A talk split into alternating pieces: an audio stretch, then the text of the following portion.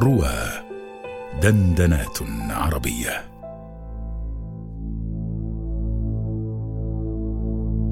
يا ولدي. واهم أنت يا ولدي.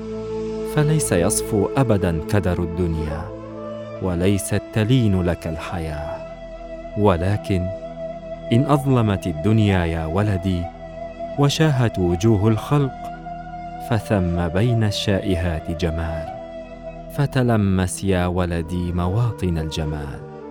تلمس سجدة تلمس بين الضجة همسة وذكرى تفوح لها الروح وترسم على الشفتين بسمة.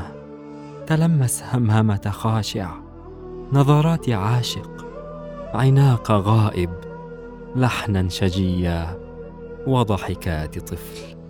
تلمس يا ولدي النور بين الظلمات.